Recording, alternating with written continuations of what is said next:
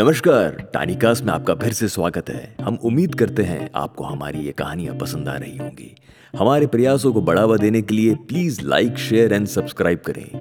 तो चलिए, इस सफ़र को आगे बढ़ाते हुए हम आपके लिए लाए हैं एक नई कहानी, जिसका नाम है फेयरवेल इस कहानी के तीन पात्र हैं, शालिनी खन्ना, उसका बेटा अभय, और शालिनी की मम्मी यानी अभय की नानी गीता। लेकिन सच पूछें तो इस कहानी से हम सब अपने आप को जोड़ सकते हैं। कैसे? ये जानने के लिए शुरू करते हैं फेयरवेल शालिनी अपने पति मनीष और अपने 16 साल के बेटे अभय के साथ बेंगलुरु में रहती थी, लेकिन मनीष के अचानक हेल्थ रीजंस की वजह से डेथ हो जाती है।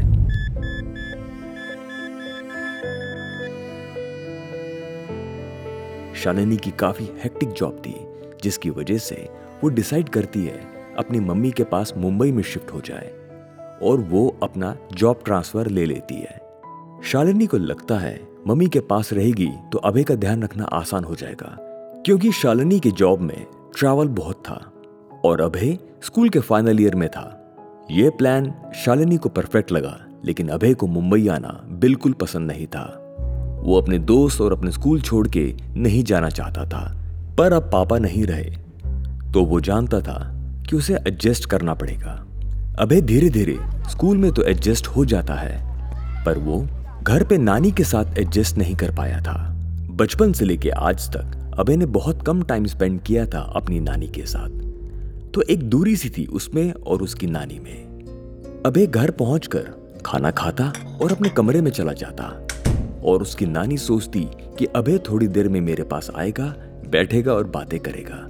लेकिन ऐसा कभी हो नहीं पाता। को कुछ भी चाहिए होता तो वो अपनी मम्मी को बोल देता और उसकी मम्मी ऑफ़िस से फ़ोन कर अपनी मम्मी यानी नानी को बोल देती। शालिनी ये सब कुछ करके थक चुकी थी, लेकिन अब क्या करती? उसको घर में शांति चाहिए थी और ये सिलसिला यूँ ही चलता रहा। इन छोटी छोटी कंप्लेंट्स के साथ एक एकेडमिक ईयर अब खत्म होने को आया और साथ ही में फेयरवेल की डेट अनाउंस हो जाती है। फेयरवेल स्कूल के लिए बहुत बड़ा इवेंट है, जिसका स्कूल के स्टूडेंट्स को पूरे साल इंतज़ार रहता है। ज़ाहिर सी बात है, अभय को भी इसी का इंतज़ार था। एक दिन, अभय अपने स्कूल फ्रेंड्स नेहा और सम्राट के साथ घर आता है। उन्हें फेयरवेल प्लान करनी थी, लेकिन सबको भूख लगी थी और अभय जानना चाहता था, क्या नानी कुछ स्नैक्स बना के दे सकती है? वो अपनी मम्मी को फ़ोन लगाता है। लेकिन वो कॉल नहीं उठाती। फाइनली, वो नानी के रूम का डोर नॉक करता है। नानी सोई थी, लेकिन अबे को देख वो खुश हो जाती है। नानी बाहर आके सबसे मिलती है और बिना कुछ बोले अपने आप से बोलती है, मैं आप सबके लिए कुछ खाने के लिए बना के लाती हूँ।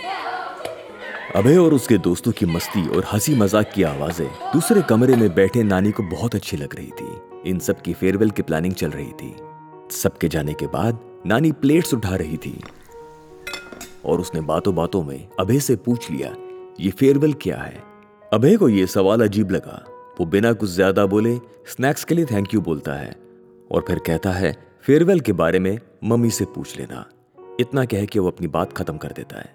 फेयरवेल का ड्रेस कोड होता है सूट और सूट पहन के फेयरवेल जाना बहुत एक्साइटिंग था अभय और उसके फ्रेंड्स के लिए।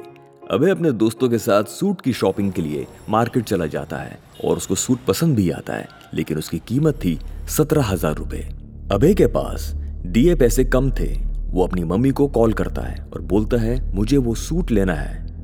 शालिनी साफ़ मना कर देती है। वो बोलती है, सत्रह हज़ार का सूट और वो भी सिर्फ़ एक दिन के फ़ंक्शन के लिए?